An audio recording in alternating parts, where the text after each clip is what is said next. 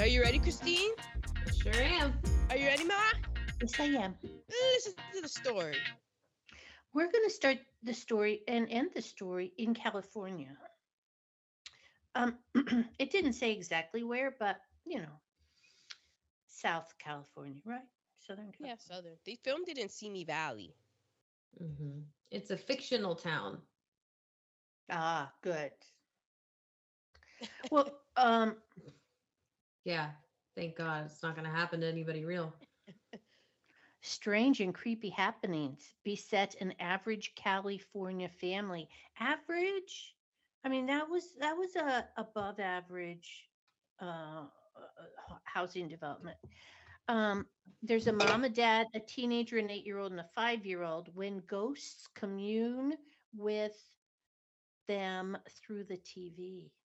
1982's Poltergeist, which is German for noisy ghost. Oh, I didn't know that. You're welcome. I'm sure the Germans have a word for everything. I'm sure they have a word for the quiet ghost. Sure they do. Are you at particulars? Yes, please. Poltergeist. It came out June 4th, 1982. Timing. Mm-hmm. It's directed by Tobe Hooper, who also did The Texas Chainsaw Massacre, Eaten Alive, and Crocodile. Nerd alert, the British Film Institute cited Hooper as one of the most influential horror filmmakers of all time. Oh. He worked very closely, and it's also going back and forth about who really directed the film because the story... And it was produced by Steven Spielberg. Mm-hmm. And the screenplay was by Steven Spielberg, who also wrote Close Encounters of the Third Kind, AI, and The Fabelmans, along with Michael Grais, who also wrote March for Death, Cool World, and produced Great Balls of Fire, and Mark Victor, who also wrote March for Death, Poltergeist 2, The Other Side, and... something else because I put Marked for Death twice. Haha. Okay. It is. So that was always a controversy and stuff going back and forth because Steven Spielberg at the time was not contractually able to direct this Poltergeist because he was also directing a movie that would come out the following week in June of 82 called E.T. Extraterrestrial. It was definitely his time. Mm-hmm. So, but he was definitely on set and was definitely very hands-on, so much so that a lot of people are like, oh, Spielberg ghost directed the film. But even Spielberg, when the movie came out, did a whole open letter to Tobe Hooper that was like, yo, not very many directors would...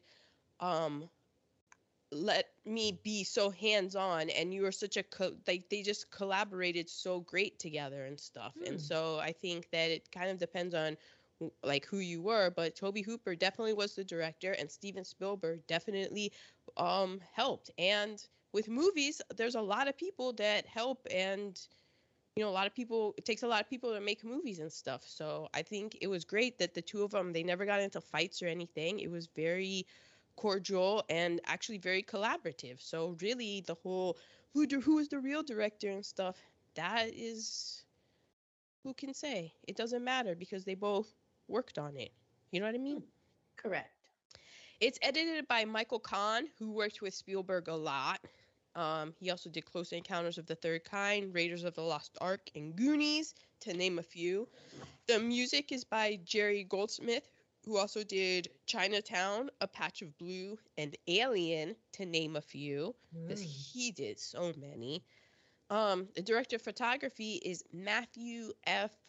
Leonetti, who also did Jumpin' Jack Flash, Fast Times at Ridgemont High, and Dead Again, which we have not done. And I don't know if many people know this film, but it was with Kenneth Branagh and Emma Thompson. And I want to watch it again because I remember really liking it. Oh, add it to the list. starring Craig T. Nelson as Steven Freeling. He was in Private Benjamin, Silkwood, All the Right Moves. He was actually in comedy. He was a comedy writer, and he was in Groundlings, and this was one of his big breakthroughs. I knew him because he's Coach from the TV show Coach, but then he was also the voice of Mr. Incredible in the Pixar Incredibles movie. Oh. Huh. Mm-hmm. We have JoBeth Williams as Diane Freeling. She was in Kramer vs. Kramer, The Big Chill, and Stir Crazy. Same with Craig T. Nelson. This was JoBeth Williams' first, she was in other movies, but this was her big breakout. We have Beatrice Strait, who was Dr. Martha Leish, credited as Dr. Leish. She was in Network, which we did, remember? Mm-hmm. She actually won the Oscar for that. She showed up for the small amount of screen time, came in, won the Oscar, dipped out. She was also in The Nun Story and Phone Call from a Stranger. Mm-hmm. We have Richard Lawson. He was Dr. Ryan Mitchell. He was in Coming Home, How Stella Got Her Groove Back, Dynasty, and All My Children, which I'm sure that's where I knew him from. Yeah. Because I was like, who is this guy? I know this guy. That's what I kept saying. Yeah, he was Lucas on All My Children. Okay. But here's an awesome nerd alert. He was married to Tina Knowles from 2015 to 2023. That's right. He was the stepfather to Solange and Beyonce. Until this year, they got divorced? In July, she had enough.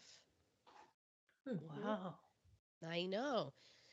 Zelda Rubinstein as Tangina Barons. She was a short-statured person of 4'3". No, she didn't qualify in the medical qualifyings of to be a little person. Yes, to be a little person. So she was considered a short-statured person. She was also in 16 Candles, Little Witches, and Picket Fences, and Nerd Alert.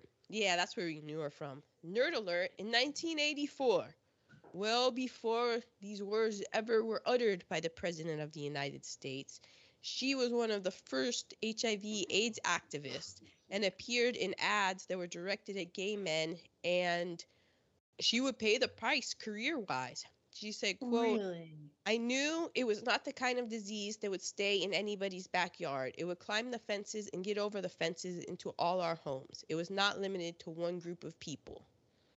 So she had a friend who died of it, and she was like, no, I'm going to get out there and I'm going to talk about it, which was more than we could say for our government. And we have Heather O'Rourke as Carol Ann Freeling. She was in Happy Days, Webster, and Poltergeist 2 and 3. Wow. Nerd alert. Oh, yeah. Mm-hmm. Carol Ann was the little one? Mm-hmm. Yeah, the little blonde. In 1988, when she was 12 years old, she died of congenital stenosis of the intestines. That's damn. Yes, I know what that is. Stenosis is a narrowing of a blood vessel or a tubular organ. The doctors thought that was really weird because she had lacked any symptoms prior to the bowel defect. It was a birth defect. Oh. Mm-hmm. So, it was a bowel obstruction caused from inadequate blood supply when she was in the womb. Yeah, and so she had this nobody her whole knew life, and how would they know? But then she's a kid, and it's kind of like when they you don't know what you're supposed to feel like when you're a kid. Yeah, if you've always felt like that. Yeah, and even now, it's like when you don't have 20/20 vision, you don't know what things are supposed to be like. Then you put on glasses for the first time, you're like, oh shit. I felt so much taller the first time I had glasses. I don't know why. I was just my perspective of the world. I was like, oh, I've grown a foot. My God. But also I was going to say, even now, the doctors will ask, are your are there any irregularities with your bowel movements? And I'm like, my bowel movements are all over the place. Are there any irregularities? Like, yeah, exactly. It seems normal for me, but is that abnormal for anyone else? Right. Man. And then we have Dominique Dunne, who was Dana Freeling. She was in Diary of a Teenage Hitchhiker, Lou Grant, and Breaking Away. And when I was sitting here watching the movie and I saw Dominique Dunne come up, I was like, why do I know that name? So then when I was doing these nerd alerts, I found out that on October 30th, 1982, so the same year that this film came out, 22-year-old Dominique was strangled by her ex-boyfriend in her driveway, and she died 5 days later. He was arrested at the scene of the crime. This guy, when I was writing this, I was like, this piece of shit, oh my God. Like, I was just going in on him and stuff. But what he did is I'll get into it, and we're all going to be very mad. But that was also 40 years ago, and all I can say is that it really made me think to myself, because, you know, prison reform and all of that, and how that was over 40 years ago. And if I want to walk the walk about, you know, like, what are prisons supposed to do? Are they supposed to rehabilitate people and, you know, fix, you know, you know what I mean, be like humane and like set people up? I just hope that he got obviously the help that he needed, and in those 40 years has been a productive and not a productive member of society and not a total piece of shit, because everybody, like, just keep that in mind when I go through this, because it's really hard. But I was like, well, you have to walk the walk if you know, want to talk about prisons and what they're supposed to do. So this man had a history of getting physically violent and threatening Dominique before their breakup. He was a sous chef at a very fancy Hollywood restaurant. It was so fancy that it had an unlisted number, so it would keep the the riffraff out of the establishment. He had been physical with her before. He had ripped her hair out by its roots, and she had left and gone to her mother's house, and he showed up at her mother's house banging on the door, you know, basically being a violent piece of shit. She right before her death had shot a guest appearance on the TV show Hill Street Blues, which was a huge show in the 80s, and she showed up with bruises, visible bruising on her and stuff. So it was not something that was a secret and stuff. And in fact, she broke up with him. She kicked him out. She changed the lock of her house. She did everything that she was supposed to do. And on that night, he came back to her place, and she was like, no, go away. And there was a young actor that was there rehearsing lines with her as well, and she didn't let him in. She went outside, and then the actor heard like a thud and stuff and looked and called the police, and the police were like, we're out of the jurisdiction, which that's wild. Oh, and then the young actor called a friend and was like, if I die, and gave the name of the, like, he's the guy that killed me. So he was arrested. So at the trial, this guy's defense attorney requested that the court lacked sufficient evidence to try his client on the first degree murder charge that they were seeking, which first degree murder is predetermination, premeditated murder. Because the defense attorney said that the premeditation was not established. It wasn't established because when this guy's ex-girlfriend, the prosecutors had her testify, but she didn't testify in the presence of a jury. And her testimony was to go, in fact, and say how she had been assaulted 10 times. She had been hospitalized twice by him. She had injuries that included a perforated eardrum, collapsed lung, and broken nose. And this man got so enraged in the courtroom that he jumped from his seat and ran towards the door leading to the judge's chamber. And he had to be subdued by two bailiffs and four armed guards and then handcuffed to his chair. And then he started to cry and then he apologized to the judge. Now, all of that, the jury did not witness. So the jury didn't hear about any of that until after they gave their verdict.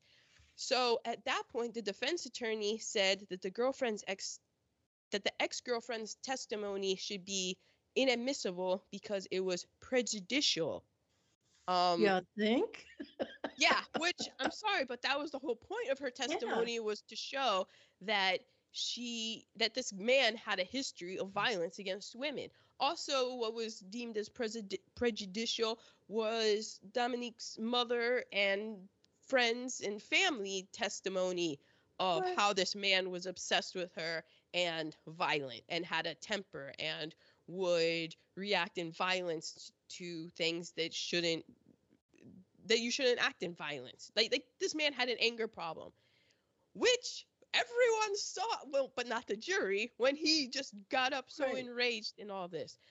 So the judge, who this guy, I don't know how he sleeps at night. The judge granted the request and ruled that the testimony of Dunne's mother, friends, and family and the ex-girlfriend was all hearsay.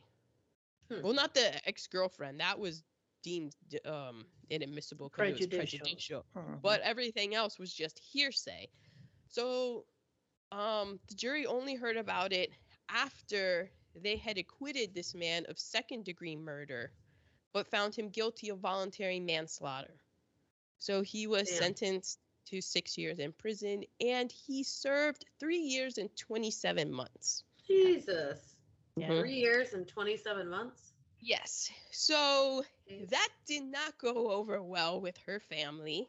And her family, her father, well, we'll get to that later, but her family, when he came out, he went back to Los Angeles, and he went back to working at a restaurant. And her family, who includes, she has a brother named Griffin Dunne, and you've seen him. You've seen his face. He's a producer and actor, and he's been in movies and stuff. Never like the big star, always kind of like the friend of the leading man or something like that. But they handed out flyers in front of this guy's, the restaurant that he was cooking, that said, quote, "The food you will eat tonight was cooked by the hands that killed Dominique Dunne." His her father. That's like that movie. What was that movie? That movie where they all went to that restaurant, and it was like a fancy restaurant, and then they all had to kill each other or something. Oh yeah, it was with Ray Fiennes and the It's not really like it, but it's like they all ate it up. Like they would all eat it up there. Like, ooh, we're eating food cooked by a murderer. Something like that, yeah. But this was basically them, and so this guy got his feelings real hurt that he was being harassed because he served his time, and like they didn't like that. They didn't like that this man murdered their daughter and sister, that he murdered her, and that he only served 3 years and 27 months. Yeah. That might be a typo. I know because 27 months is over. 27 days, because that would be 5 years. Yes. Thank you. I knew. I was like, that's off. For only 3 years. Like, that's like, what? What are you talking about? That's unbelievable. So, Dominique's father hired a private investigator to follow the man about so that he could keep tabs, because at one point in the 90s, a man reached out to her father. Her father is also named Dominick Dunne. A man reached out to him and was like, "Hey, my daughter's engaged to this man, and is it the same guy?" And so they like ran down the details, and sure enough, it was the same man. And so, that father was like, "Yo, no, we are not doing this." Right. So he eventually had to leave Los Angeles and move somewhere else and change. I hope that's sarcastic. And change his name, and I hope that he got the help that he needed and that he is no longer beating on women, because if he is still beating on women, then you're just a piece of shit. But I'm sure in his 3 years and 27 days, he got reformed. Well, I'm just hoping that in the harassment that he had to endure when he tried to come back to his life and live his life like nothing happened, that and then had to, you know, leave because he was being harassed and stuff. But anyway, the reason why I was like, wait, why does that name so familiar? So as I mentioned, her father is named Dominick Dunne. He is a producer, writer, and investigative journalist, and he wrote extensively about his daughter's case for Vanity Fair. And I started reading the article, but then it's been a hard week for everyone, and I was just like, this is just too much. But that's where I was like, that's why I know the name, because I know him, Dominick Dunne, because he also covered, among many other trials that he's covered, but specifically the O.J. Simpson trial. Because, and it all fell into place and made sense, because Nicole Brown Simpson was also a victim of domestic violence that escalated. And so I was like, oh, that's why they kept going to him. And that's why he was so angry and so just livid. And you could he had a palpable anger to him whenever you saw him about the travesty. And then realizing like, oh, that was his daughter, and then what had happened to his daughter. So those are the particulars. Yes. Okay. The movie starts as every TV evening used to end, with the playing of the Star-Spangled Banner. Then it goes to static, the TV that's left on because you fall asleep. Yeah, it used to go on until it had to be. It was like in the midnight in the 50s and 60s, and I think by the 80s it was probably maybe 1 or 2, because I remember staying up until midnight to watch wrestling with my dad. So it had to be after that. But yeah, that was a thing. Like TV wasn't on 24 hours back in the day. And if you went to a movie on a military facility, they played the Star-Spangled Banner at the beginning of the movie, and everybody was encouraged to stand up in respect for the Star-Spangled Banner. Encouraged? It's a military base. You're going to get up, and you know what you're not going to do? Say a goddamn word. Not gonna be disrespectful. Not if you want to live through the movie. A dog is foraging for snacks as the family sleeps. The way my heart skipped a beat every time I saw that damn dog on the... Ugh. Please don't kill the dog. Good news. Yeah. The 5-year-old daughter gets up and starts talking to the static on the TV. What could go wrong? Wow, a lot. So POC, I only saw dude from All My Children. This is Ryan. Yeah. But at least he had a part. I mean, he had a very integral part of the ghost. He was indeed. Yeah. And he wasn't bad to look at either. Mm-hmm. Mm-hmm.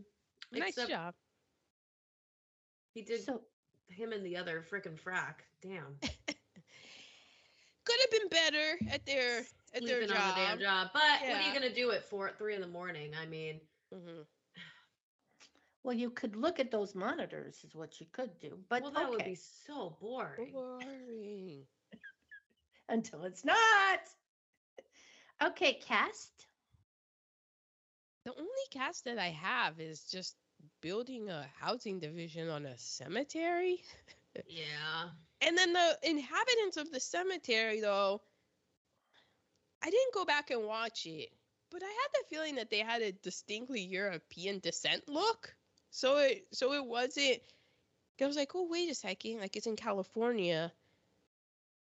That was kind of weird because they're in California and they built the housing development on a cemetery, but then they didn't move the bodies; they just moved the headstones. So I imagine that it was California, and I just jumped to that it was indigenous people. Oh, really? Yeah, I don't know. But also it was in the 80s, so it could have been... Just it like the early settlers. Yeah, like... It was or it could have been a current graveyard that just... That guy didn't give a shit. Yeah. Right. So just the cast of... of just like, no, we don't care. We're just gonna. But I guess that's not really caste. It's more just like capitalism. Yeah, mm-hmm. Exactly. This is a big capitalism. Just make the money. Mm-hmm. We're to Nerd Alerts, and I went into the father of Dominick Dunne, because I read his book, The Two Mrs. Grenvilles, and was immediately said, this is one of my favorite authors ever. What? Is it fiction? Mm-hmm. It's based on fact. Mm-hmm. So these are my Nerd Alerts on Dominick Dunne. He started out in Hollywood as a writer. Okay, my notes are in three different places. And producer in Hollywood. And then he fell into the whole Hollywood thing. In 1979, he left Hollywood because of his addictions. Mm-hmm. And he moved to Oregon, where he wrote The Two Mrs. Grenvilles, which is based on, well, it's called The Inconvenient Woman, about a banking heir who kills his wife. And so he had been successful in Hollywood, then addictions got him. He was on the outs in Hollywood. And then he moved to Oregon, started writing, and then his daughter got killed. And so then he was really on the wagon train of reality, taking reality and making it into fiction based on reality. And he was also big into a big, huge victim rights advocate. Very much so. Mm. And so he wrote, in 1984, he wrote for Vanity Fair, the article Aaron talked about, Justice, a Father's Account of His Daughter's Killer. And then he became, he wrote for Vanity Fair and best-selling novels on real events. Like, he was involved in the O.J. Simpson trial, always in the first row of where the spectators could sit. Mm-hmm. And you always saw him, he had gray hair, and he always had the signature round black glasses. Mm-hmm. He wrote about Klaus von Bülow.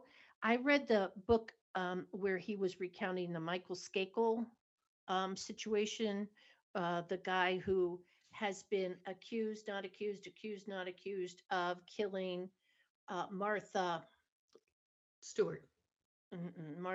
Loxley, the up in the, not the Hamptons, but he is the nephew of Robert Kennedy's Ethel Kennedy.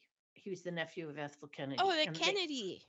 And they said he got away with it because that was in the 90s with like a golf club or something. Yeah, that's still in the news. There was one about William Kennedy Smith. I don't remember that one. I think that's it. Kennedy Smith. Michael Skakel was the one who. Oh. Anyway, I read that book. I'm getting my white guys who got accused of murdering women. Okay. Then so we have these days. Nightmare on Elm Drive about the Menendez brothers. And so there was a documentary about his life called Guilty Pleasure. And then in 2008, there was another documentary about his life called After the Party, because he always partied with the big Hollywood people, Elizabeth Taylor and those people. And they said if he walked into a party, he just attracted people. And he was a World War II vet. He had his family. He climbed and fell from Hollywood and came back as a writer. His books were really good. So that's why I knew him. The Two Mrs. Grenvilles was excellent. That was my Nerd Alert. Others? I just added that to my list to read. Yeah, it's good. If I ever get through my fantasy fairy world I'm in now. Don't give me that look. I saw that. She just glared at me. She just glared at me with the biggest side eye. It was a side eye, but almost as good as Tommy. Mm-hmm. But I wasn't glaring. I was taking a sip of my drink. Escapism. Yeah. Yeah, you need escapism. So for 1982, the top five films were, number five was Porky's. I don't think I've ever seen Porky's. Never seen it. Yeah. Rocky 3. Never seen it. Number 3 was An Officer and a Gentleman. Never seen it. I've seen it. Number 2 was Tootsie. I have seen Tootsie. Oh, yeah. Interesting. And number 1 was E.T., the Extraterrestrial. Oh, yeah. I loved E.T. Yeah. You still can't beat E.T. The Oscars. The best pictures were The Verdict, Tootsie. Paul Newman. Tootsie, Missing, which I've never heard of, and the E.T., and then the winner was Gandhi. E.T. didn't. Oh, okay. Well, Gandhi. You know how they do love a historical fiction. Wow. Which one was that? Tommy or Adam? Wow. I'm gonna have to go shake him. I don't know. I'm gonna leave it in. Week one without Mac and this. That's what we would have been hearing all this. And his dad took it over. So we are still on Nerd Alerts. Is that correct, Erin Bush? Yes. Oh, you have more Nerd Alerts. Well, she just to more. Set up what was like. Well, what was the world like in June of 1982? I wasn't in it.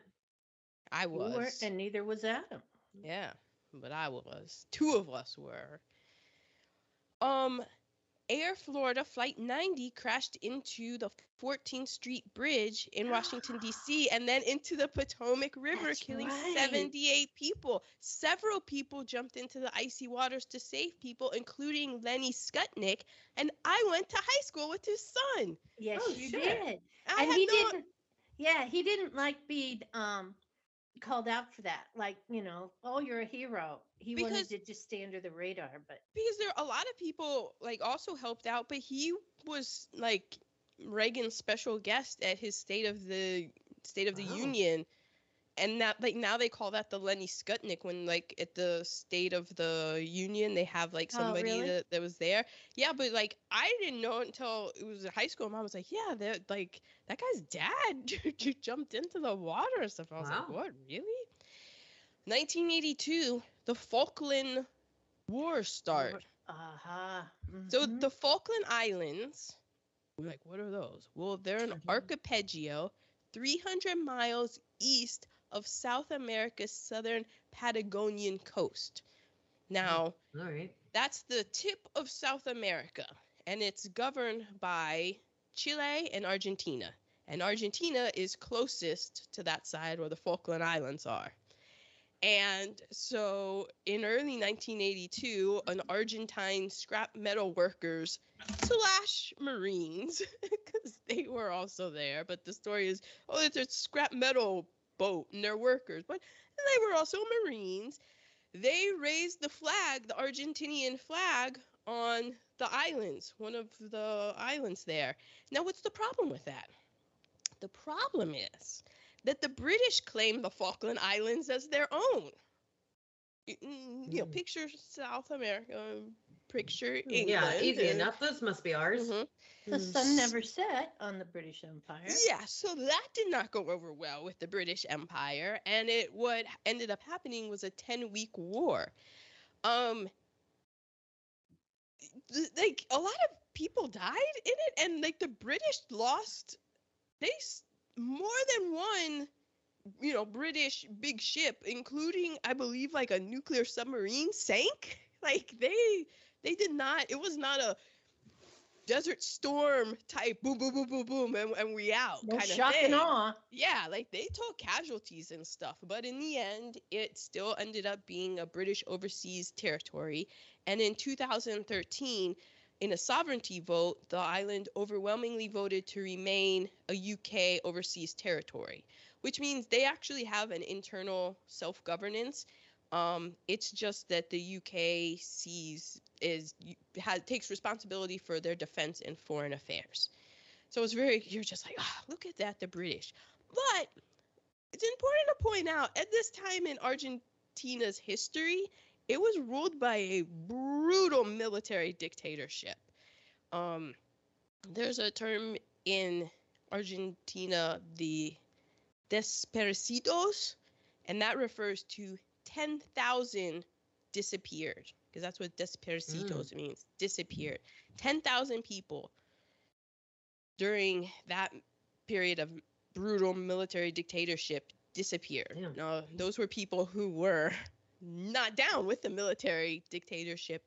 They had what were called death flights, where they would just get boarded onto a plane and flown out over the ocean, and there you go. So that's when they say, like, they disappeared 10,000 people, that's kind of what they did. So after that war, it did bring about democratic elections to Argentina, but it is actually still an ongoing dispute between Argentina and the UK as to who controls the Falkland Islands. Wow. Let us not forget that after WW2, many of the people known as Nazis did escape to South America and Argentina. Just saying, that mindset was there. Yeah, and it's also a good point because of what we're going to get into now, and what we actually go through all the time is that there's a difference between people who live of a country and that country's government and what and the and the things that the government that rules those people does in its name on all the different sides. Because also in 1982, Israel completes its withdrawal from the Sinai Peninsula in accordance with the Egypt-Israel Peace Treaty of 1979. And everyone lived happily ever after. Yeah, no problems there anymore. No, but 2 days after this film comes out, on June 6, 1982, the Lebanon War begins. And that began when Israeli forces invaded southern Lebanon because the PLO had been attacking Israel, and it was now based there. And also, it's important to point out at that point, Lebanon was in the middle of a 15-year civil war. From 1975 to 1990, Lebanon was in a civil war. And if there's one thing that terrorists love, it's they really like setting up headquarters in destabilized countries. So it's just wild how things that happen, like you look at what happens now, and then it's like you look at what happened when we were when this movie came out. It's kind of crazy. So, and just terrorism is bad any way you slice it. So did you guys see the opening of Saturday Night Live last night? Yeah, I thought it was excellent. Oh, I didn't see it. Again, brought me to tears, but Pete Davidson hosted, and so he just started out with that he lost his dad to terrorists, and what started to bring him out of it as much as he came out of it, I think a lot of his drug issues are still based on that, but was humor. And so he said he was going to go out and try to be funny, which is sometimes a challenge for Pete Davidson. Because that is something that is healing. And I thought that was an excellent way to start it. Because it's hard to come out and just try to do a stand-up thing when so much shit is happening. Yeah. Also, I had to look up, because it was after I watched it, I was like, wait, how are they able to do it? Because the actors are still on strike. But the SNL actors are on a different contract than the screen actors. They're on the contract with the reality stars and that contract. So I was like, oh, interesting. Those are the nerd alerts. They are indeed. Well, now we're to negative reheatables. I asked Poppy about this because the two TV remotes that two houses next door to each other. Yeah, was that real? He said he doesn't remember it, but I'm going it I mean, I know it must be, right? When we had walkie-talkies, that could happen. Other people could come in on the walkie-talkies, but it must have been real in some places. I didn't look up when remotes came in to be a thing. Did you see how big that remote was? That was funny. That stupid staircase in the middle of their house, what sense did that make? I had that too, the layout of the house. It was so strange. So strange. Wait, I must have had more than that. Oh, okay, stupid stair. Some of the goo was disgusting. As long as like the face thing. Yeah, exactly. Like, looks like he was like a meth head peeling at his feet. Yeah. TV sets occupied more than 95% of American households by 1969, but a decade later, so 1979, only 17% of TV households were using remote control. Interesting. That became that had a ripple effect in a couple ways. Like, if you had a great 8 o'clock show, chances were that person was going to stay on that station for the rest of the evening.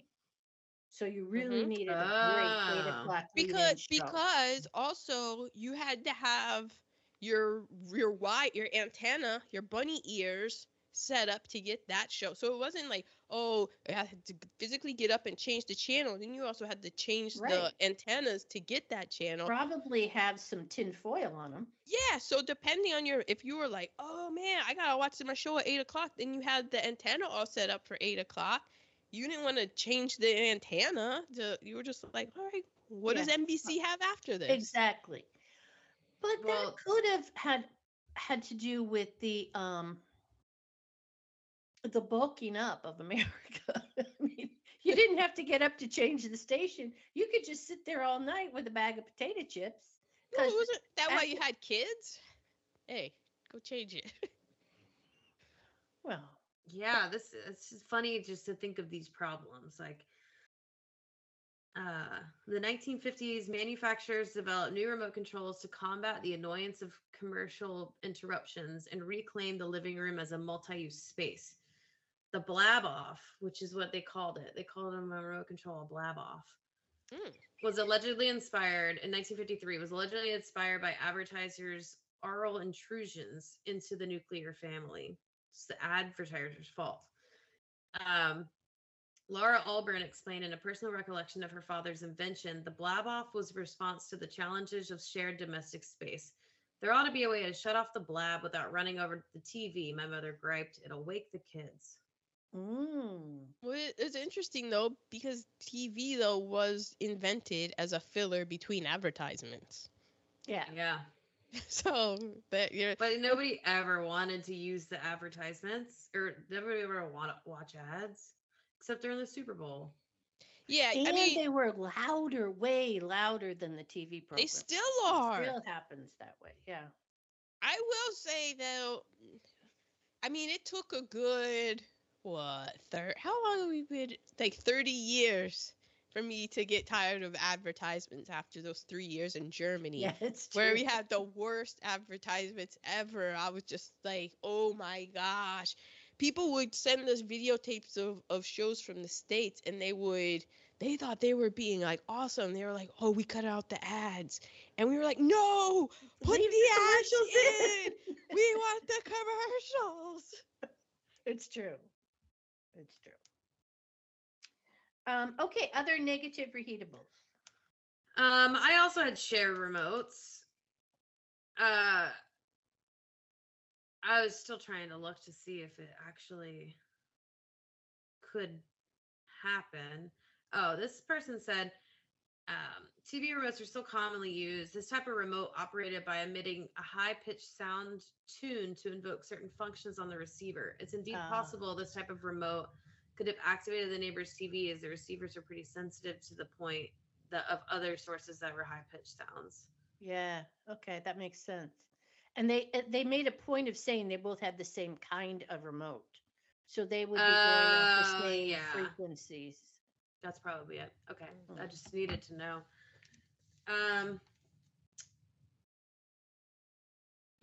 Oh, okay. Tweety was way too big to flush. Yes. Like, thank God she didn't go through. Thank God Carol Ann stepped in, because she would have caused that toilet. Was not, you could do that with. But you know what? She was a young mom. She had, what's her name, at 16. Yeah. No. I heard that they qualified that Dana was from a previous marriage. Oh. From the dad. JoBeth Williams was the young second wife. Okay, well, I missed that. Yeah, I missed that too. Catcalling.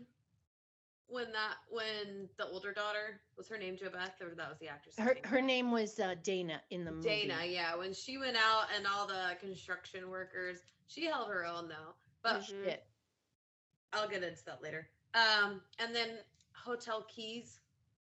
Yeah. Like having a key for a hotel, which little young me has never had a key for a hotel. But this has come up when we were at the Punk Rock Museum. I can't remember who it was, but they had the key. It was like somebody's key to their hotel room when they died was on display. Oh yeah. And then this came up, and yeah, that just seems like an easy thing to lose because you have to remake a key, and now I never get back barely ever get back the key cards. Like those are just for you to take. Yeah. Right. Because they change it. But your husband, in his youth, broke off a hotel key in the lock. What? Sure, I don't remember that. Door. Yeah, it was in Springfield. When it must have been when we first got back from Germany. Before at that, at the Days Inn. Probably at the. It wasn't a Days Inn at Best Western. Oh. It was next to the old Toys R Us. Yeah. Yeah. Oh. He broke it off? Yeah. Classic. Yeah. And he did lose a key at Bethany Beach. He had a room key in his trunks, and that's in Davy Jones's locker now. Mm. Also, being able to unplug the TV and move it outside, like that does not happen now in hotel rooms. Yeah. No. Yeah. In Vegas, our TV didn't work. And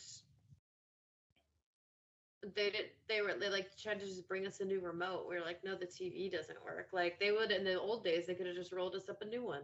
Exactly. Now they're so built into the walls. Mm-hmm. Because people would steal them. Mm-hmm. Yep. Do you have any more negative reheatables? No, those were mine. I have at the beginning the food that was just left out.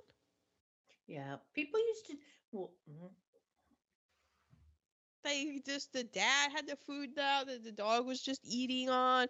Then there was all the food that was in the kids' rooms and that stuff. Dog was eating good. Yeah. Mm-hmm. Also being a little picky. He was because the dad had all that food left, and he was just like, no, I just want this and this and this. Yeah.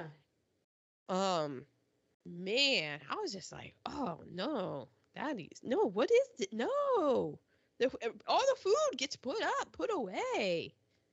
That's when you're not big city living, having to deal with big city problems. Yeah, teach you that. Robbie being scared of a tree, but not the creepiest clown ever. Just I know. In the middle but of his was room. He was afraid of the clown. That's why he put his jacket over it. Yeah, that's true. Yeah, I guess, but it seemed like he was more afraid of the tree than the creepy-ass clown, and just, man, that was a creepy-ass clown.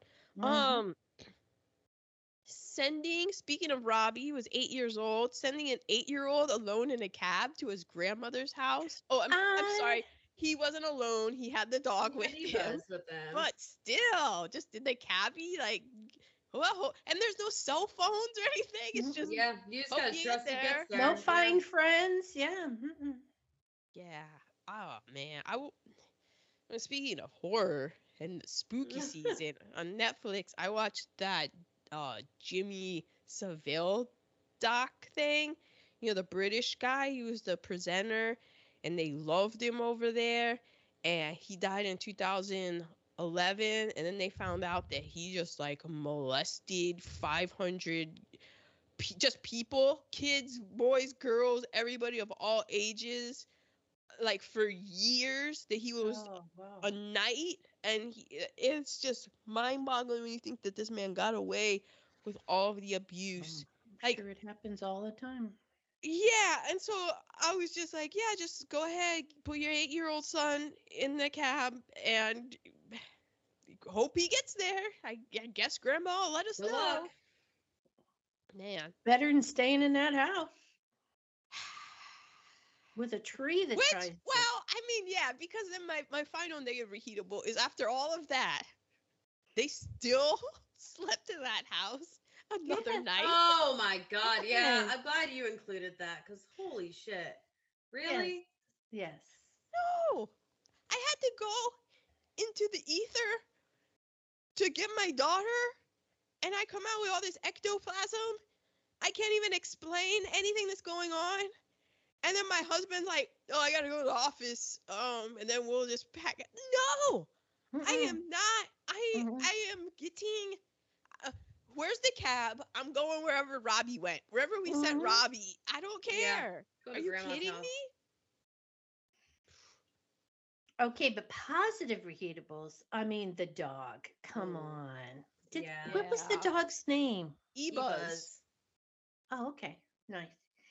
The cameras looked like Big Brother cameras, didn't they? When they showed the cameras turning around, I thought, this is true. Big Brother. Yeah. Okay, those are my positives. Oh. Mine were the game Clue. That was the second. Clue. I used to play Clue when I was little. That was a fun game. That's one that Babs didn't throw in the fireplace. She probably didn't play it. So that's why it was still intact. Yeah, that was the second edition. Y'all were hating on their house, but I liked it. Oh. They had a bunch of plants. Her bathroom looked great. Yeah, but that staircase in the middle of everything was ridiculous. I don't know. I kind of liked it. So that Titi could make her appearance every morning as she comes down. Yeah, to her Loretta Young. They were getting a pool. And my other one's the MVP, so I'm going to save it. Yeah. Good. Okay. Mine is, I'm shocked that Ma did not mention this. The parents imbibing.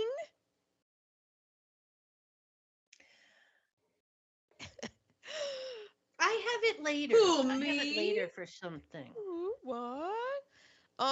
And then I really thought it was cool. I mean, it's a reheatable because it stands up, but the scene where Diane's rolling around on the ceiling, you know, they do that. They create the set, and the camera is attached to it, and then, you know, everything is bolted down and glued into place, and then it's a giant wheel, and so as it starts rotating, the camera's in the fixed position, so then gravity just does all of the work. And there was a nerd alert about that is how they did it multiple times. And if you notice, she was only wearing a oversized T-shirt, so there was no place for padding.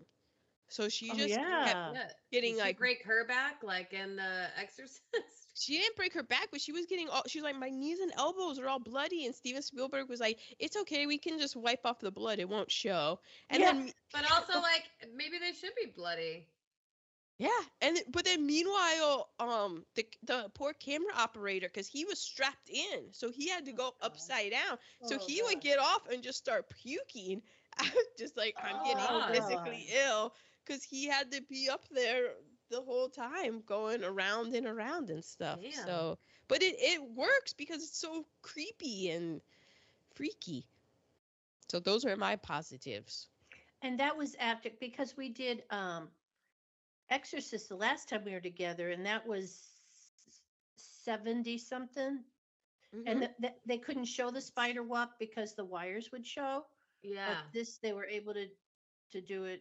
Well, there were no wires. Okay. Well, it's time for Teenage TikTok Corner. I don't have one this week. That's fine. So quotes. I was watching and I remembered, oh, you better write down some quotes because they're here. Oh, yeah. The classic. That's the famous one. Yeah, that's the first sign that you need to get to the Holiday Inn now. It's not ancient tribal burial ground. It's just people. There you go. Oh. Oh, when he says to Zelda Rubinstein, so what side of the rainbow we work in here? That was negative toward her stature. Oh yeah. Oh, I didn't even get that. No, he was. Because it was like a Lucky Charms kind of thing. I felt like a leprechaun or no, I felt like he was like Wizard of Oz. I'm sorry. Right, Wizard of Oz, the little people who were in the Wizard Munchkins. Of Oz. Oh, snap! Yeah, that was a very topical, derogatory at the time, right? Toward people of smaller stature. Yeah. Yes. Like basically, like in the parlance of the Wizard of Oz, calling her a munchkin. Exactly. Yeah. Oh, exactly. The fact that you guys didn't pick up on it is good. That means that I didn't pick up that she was a person of short stature. Like I did. I don't know. Yeah, she was just small. And her voice lent itself to that as well. Mm-hmm. I just thought that was just her thing. You know, just as look at me. It's been a week, people. A lot of things just didn't register. Well, I did. I'm looking to see if, no, I don't have that. And so she was a later in life actress. Like she did something else. She had a real profession. And then she wanted to become an actress. So she left all that guaranteed income and went for it. And so where she is at this point in the 80s is to get this great role. Wow, that's a lot. That's saying a lot for her stick-to-itiveness or her persistence. And then to be compared to a munchkin, it's just fucking rude. Yeah. It's just fucking rude. All that you said, and then 2 years later to just be unwilling to throw it all away because she's like, no, we need to talk about HIV and AIDS. Wow. Because she knows what it's like to be marginalized. Okay, wait, where are we? Okay, the last one, again, with Miss Rubinstein. You're right, you go. Yeah. She was going, I'll go into the realm and because you've never been there before. And the mom goes, you've never been there. And she goes, you're right, you go. Mm-hmm. I like that. Okay. I forgot to write down any quotes. Yeah, I understand that because you start. They're here. Yeah. That's We're moving out that night. Yeah. Enough said. My daughter is talking to the television static. Yeah. Or we're moving out, or we're gonna test it somewhere else to see if you're still weird somewhere else. Yeah. And if we are, we're getting rid of you. And if it's not, we're moving, getting rid of the house. Mm-hmm. Getting ready. I'm sorry, Erin, if you were in that vortex. The second a little kid talks. Are you kidding me, Ma? You would have been like. You so know I would have been. Yeah, Linda Hamilton, the one-arm shotgun pump, and you're like, why are you taking a shotgun into another world? You even don't even like guns, and you're like, it's my kid. Even if I just fallen down a flight of steps, I would have been in that vortex. You can't tell me shit. Get out of my way. And you probably would have said something you would have highly regretted, but you would have been heated in the moment to that woman because it was your kid. I would have had to write an apology note on a handcrafted watercolor card. Like you just don't understand. That was my daughter. I lost my mind. I'm sorry. Things just came out of my mouth. The only other quote that I have is, you son of a bitch, you left the bodies and you only moved the headstones. You only moved the headstones. Yeah. Yeah. So we're to LVP. And I have three. My first one is the clown. Now, this is a double-edged sword for me because when I was little, I did have a toy clown. It had a plastic clown face, and then it was like a satiny material for his clown costume with a hat. I think I know that clown. No, you never saw it because listen to the rest of the story. Oh. So my mother hated that clown, but I loved it. I didn't have a teddy bear at the time. I had a clown. I loved my clown.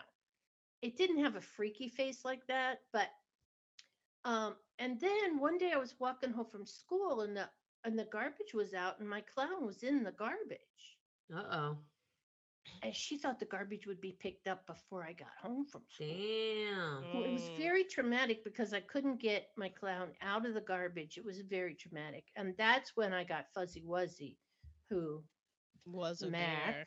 And Bitch Coco tore up. We saw pictures of that. Exactly. We were going through stuff. But that was a freaky clown that didn't need to be in any kid's bedroom. Yeah. My second was... when JoBeth Williams fell down the stairs, it was very triggering, very triggering. But my ultimate one was the end was too long. We didn't need it to be that long. It didn't need to be that long. Really? You think it should have ended when she said the house is clean? No, we could have gone on to that part, but the goo didn't need to go on as long as the goo went on. Oh, I see. Okay. You don't like the goo. I didn't like the goo. I wasn't a fan of the goo. I don't understand how the goo...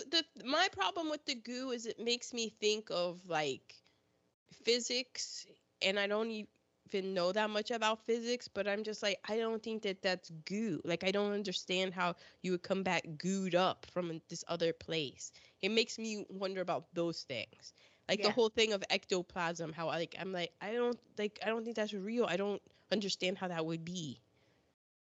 Okay, I just knew that I didn't like it. Mm-hmm. My LVP was the mom. She was an awful mom. She was like, I loved her as an actress, but not that she was an awful mom, but she was just like, when Dana was out there getting catcalled, the mom. Yeah. Diane was, like, just like watching out the window, like, hee ha, silly boys. Like, she was a very loosey goosey mom. Yeah, loosey goosey. I read that at first I was like, huh, what's going on? But then I read that it's an indictment of us as a society, but I read that as her watching to see how she was going to deal with that because she's going to have to deal with that the rest of her life, and that then she was proud of her daughter because she was like okay, she is prepared to be a woman in this world. That was just my or she was the stepmom, so she didn't give a shit, which at the point I didn't realize that she was. I just thought she was a young mom. I know, and then I didn't even think about that. Okay, all this shit's happened. First of all, we're spending another night here. Yeah. Second of all, you're not sleeping all in the same room. Like, you're going to put those kids back in the room where all this happened. And you're going to be like, sorry, kids, mom's going to take a bath and dye her hair. Get out of here. Yeah. But I did love her. But she's my LVP for those reasons. Understood. My LVP is the motherfucking guy who came into the house spraying beer everywhere. Oh, yeah. That was the dad. That wasn't the dad. No, that was the friend of the dad. When they were watching football. And he rode his bike to get the 12-pack of beer, which respect, but then he spilled it, and then the beer was fizzing everywhere, and he just comes running into my house? Spraying beer everywhere? Nah. We ain't having that. And we're just going to let those little motherfuckers up the road with their remote control cars ruin my day with no consequences? Well, they were just having fun playing remote control cars. I wasn't mad at them. They purposely made his bike fall. They did that on purpose. No consequences? Yeah, but I mean, that he was asking for it. I mean, listen to me. Oh, my gosh, blaming the victim. But it was kind of funny. That man on a BMX bike carrying the 12-pack.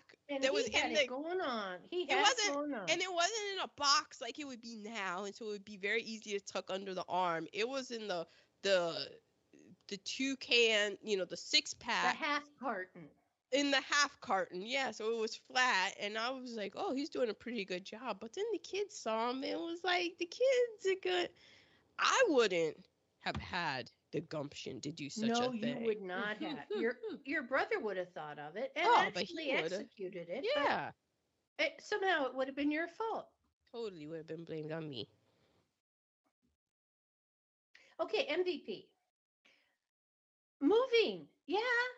Yeah. Yeah, get out of the house. But my MVP was Zelda Rubinstein. I really liked her. My MVP was E-Buzz. Yeah. Yes, he was trying to tell them from the beginning. Yes, he was. He was like, let's look at this hole in the wall. Like, this is an issue. He was just trying to let them know, and he just seemed like a good family dog. He was cleaning up after everybody, you know, making sure there was no food waste. Yeah. He left a lot of chips in the bed of that kid. Yeah. That was awesome. He doesn't need to overindulge. He knew his limits. Look at that. I don't know anything about that. Well, controversy time. My MVP was Diane the mom. Oh, ooh, let's go. Why? What the hell did she? I mean, she did sit up with them. Because she tied a rope around her waist and went into another world for her daughter. Okay. You're right. You're right. Go in there. She did do that. Okay. She did. Sorry. And she also trusted her husband to pull her back out. Yeah, she was just like, okay, and... See, I would trust my husband to pull me back out because I would have you. Yeah, you would be like, I have secured the football. I have her. Okay. Are you sure? And he would tug me like, that seems like the extra weight. Okay. I didn't do a recasting. I didn't either because they have Poltergeist dice 2 and 3, right? There was in 2015, there was a reboot with Sam Rockwell, Rosemary DeWitt, Jane Addams, and Jared Harris. And the poster, 2015. Oh, really? Wow. Yeah. And the poster is actually of the freaky ass clown.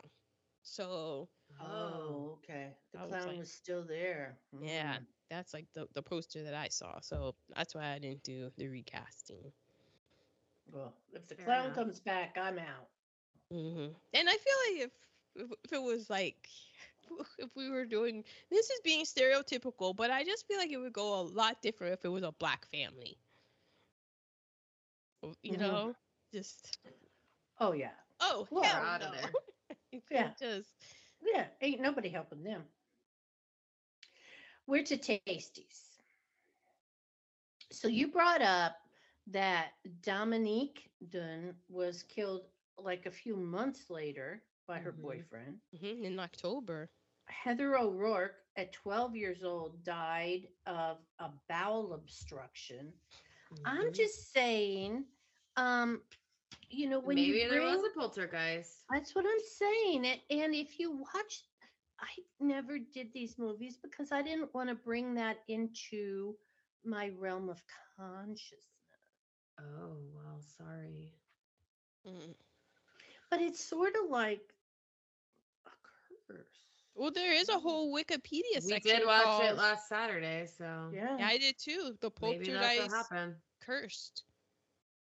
Between the 6 years, between the first and the third films, you know, the two youngest leads died. And yeah. It was foretelling. I mean, the mom fell down the steps. Mm-hmm. Had I only watched it then. Mm. Okay, so Robbie's terrors were Steven Spielberg's terrors when he was little. He was terrified of the tree outside his window, and he was terrified of clowns. Interesting. Hmm. Drew Barrymore auditioned for this, And Steven Spielberg liked her, but he felt like she wasn't angelic enough. Because she was already smoking cigarettes in the back lot. But he went, but do I have a movie that she will be great in? Mm-hmm. Mm. Those were real skeletons in the swimming pool. Yes. Oh my God, really? Yes. Yes. Because it was like cheap. They couldn't go to Walmart. It was cheaper to use real skeletons than and less complicated to get fake skeletons. Those were real skeletons. And JoBeth Williams didn't know about it until years later. She ran into one of the prop guys and she was like, yo, you guys must have taken so much work to make all those skeletons in the prop department. And he was like, what are you talking about? And she was like, all the skeletons, like putting them together. They look so great. And you had to make so many of them. And he was like, we didn't make them. Those were real. And she just got chills and was freaked out. Yeah. Now, she was afraid to go into that water because of all the electrical equipment around it. So Steven Spielberg went into the water with her. And he said, if we fry together. Mm-hmm. And then she went, oh, okay. But she didn't know those were real skeletons. Damn. She didn't need to be afraid of the electrical stuff. She needed to be afraid of the fucking skeletons. And what is a skeleton's gonna do? I mean, but that's freaky. It is freaky. But also, the mud was made out of peat, and she said that after a day, it began to stink like dog poop. Oh wow. Oh. Mm-hmm. Okay, well that's all disgusting. The clown was, is there still a Planet Hollywood at Caesars in Las Vegas? Planet Hollywood at Caesars? Mm-hmm. Probably not. Aren't they making a Planet Hollywood though? Like its own thing? Didn't somebody buy something?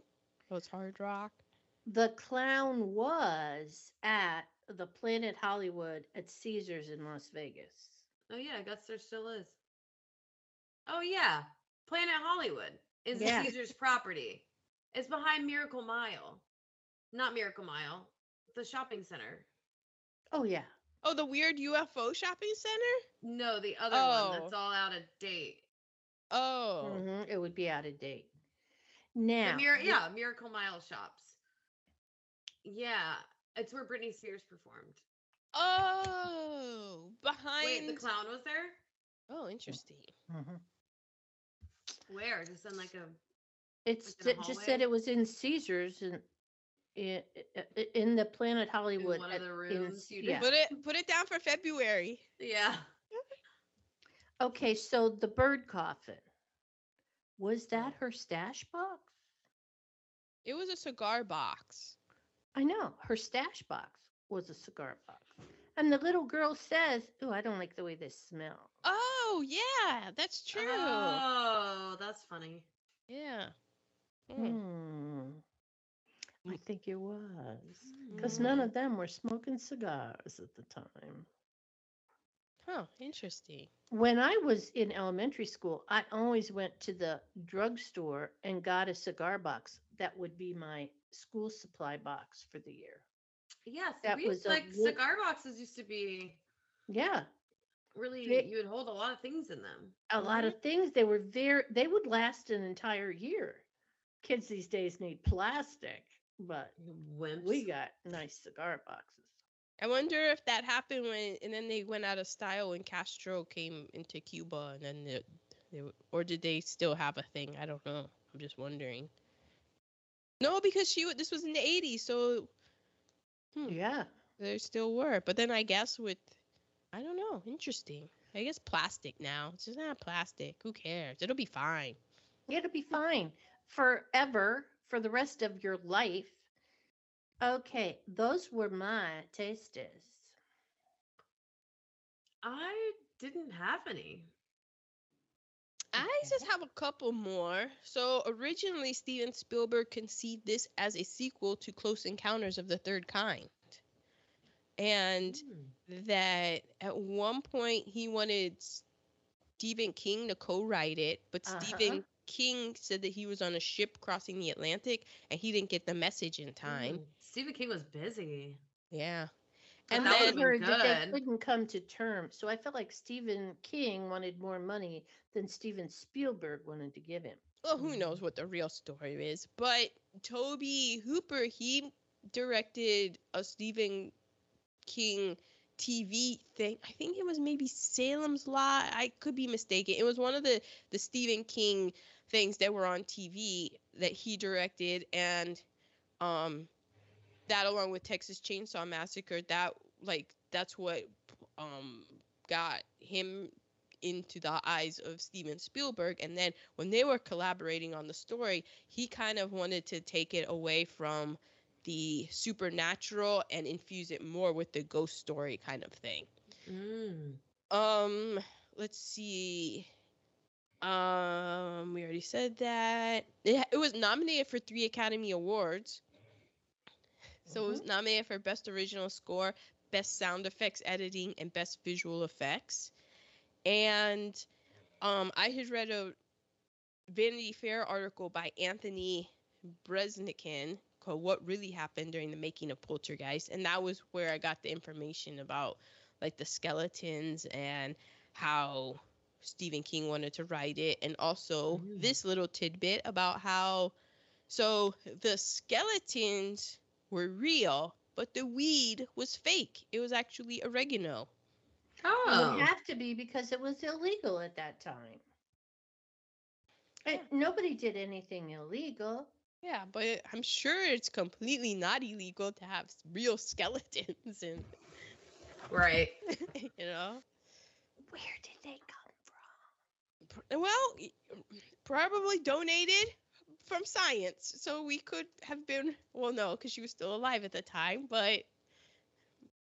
your mom donated her body to science, so yes, she did. You know, people probably. Maybe I should donate mine. I could be. You could be the next dead movie star. I could. Very strong head, cranial cavity. It's got twice the diameter of a normal. Karen, when I was having my head the CT scan on my head, I had to put my head in this mold. And because of my hematoma, it wouldn't fit. Oh, no. Okay, sure. It was because of the hematoma that it wouldn't fit. Okay. I laughed so hard at the thought of it, but I couldn't laugh physically. Okay. Just like, were they like, we need a big, we're all out of the extenders. My God. I thought of you in that moment. Nice. Okay, well, this has been Poltergeist. I enjoyed it. I did not think it was, because of all growing up, always hearing about Poltergeist, and I'm not a scary movie person whatsoever. And when I sat down and I saw Steven Spielberg, and I saw a story by Steven Spielberg, I was like, what? And so Ma was very nervous when I had picked this movie. And then yesterday when she was like, the watery eye emoji, I'm about to watch it. And I was like, it's not that scary. And you're going to tell when you see the credits. Yeah. And I knew as soon as I saw Steven Spielberg, I was going to be okay. Mm-hmm. But yeah, okay. This one or Exorcist, which one was more scary? Actually, Steven Spielberg always has a jump moment where you jump, and there was one. I'm not sure even where it was. It was the mom, and she was looking somewhere, and she jumped, and I jumped with it. But when the chairs were on the table. Yeah. No, it was a different. Wrong. It wasn't that. It wasn't like, oh my God, I can't watch this. I'm so scared now. Watching Alien, I did watch Alien back in the day, and I was watching it through the sleeve of my shirt. Like this. Really? Yeah. But neither of them scared me. It was just the goo was so excessive in this one. But, I could watch both of them. And I did enjoy this one. I just felt that they really drew it out too long. But other than that, yeah. I would say, to answer your question, Teenie, I think, to me, that The Exorcist is scarier because it goes into that whole, you know, that the whole realm of things of, like the devil and like the idea of like the devil possessing you. The devil was out there to hurt you. These souls were just trapped. Well, these, for the both of them there was a demon in this one. Yeah, and they can happen to real people. That's what freaks me out. Yeah. Yeah, it's always like, there's, I saw last night on the CAC, the Peacock, that this, like, this actually seemed really scary to me. John Carpenter has this series, but it's based on true life events, like true crime things, and that seems like, but then that's also in my wheelhouse, so it's weird because I'm guessing I'm reassessing what the definition of horror is, if it's like gory and stuff, because to me, like real horror is, you know, people like Jimmy Savile that's out there, and like you know, like the true crime things, the things that really happen, and that the real evil that we do as humans. I mean, look at what's happening in the world with just innocent people being slaughtered and people just laughing. It's wild. Like, that to me is, that's horror. Right. So neither of these was scarier than the other to me. Just the thought of this can really happen to just ordinary people. Well, I feel like we did a good job of, like, last October we did monster movies. This October we did some classic horror movies. Maybe next October we'll bring out the real big guns. Like Friday the 13th. See, okay. The Conjuring. We are going to do a classic movie next week as well. All right. From 1974. Mm. Its runtime is an hour and 46 minutes. You're welcome. 97% on Rotten Tomatoes. 1974. Okay. It was nominated for 2 Oscars. Okay. Is it a musical? It could be added. That could be an added little thing in it. Hairspray. There are a few musical numbers in it, but I'm keeping with the theme of Halloween. Halloween. We can watch it on Max, I think Prime, and it might even be on Hulu. 74, a few Oscar nominees. Halloween. And musical numbers. But a few. More hints, please. Yeah. Have I seen it? No. No. It was 1974, honey. No. No, but like, you know. I don't know. What if you mentioned it? She's like, I have seen that. You might have. Because I was going to go with, like, yeah, she did. I have seen it before. I have seen it before. Academy Award. Probably in 74. It's Halloween-y. Well, it's the genre of Halloween. Who's in it?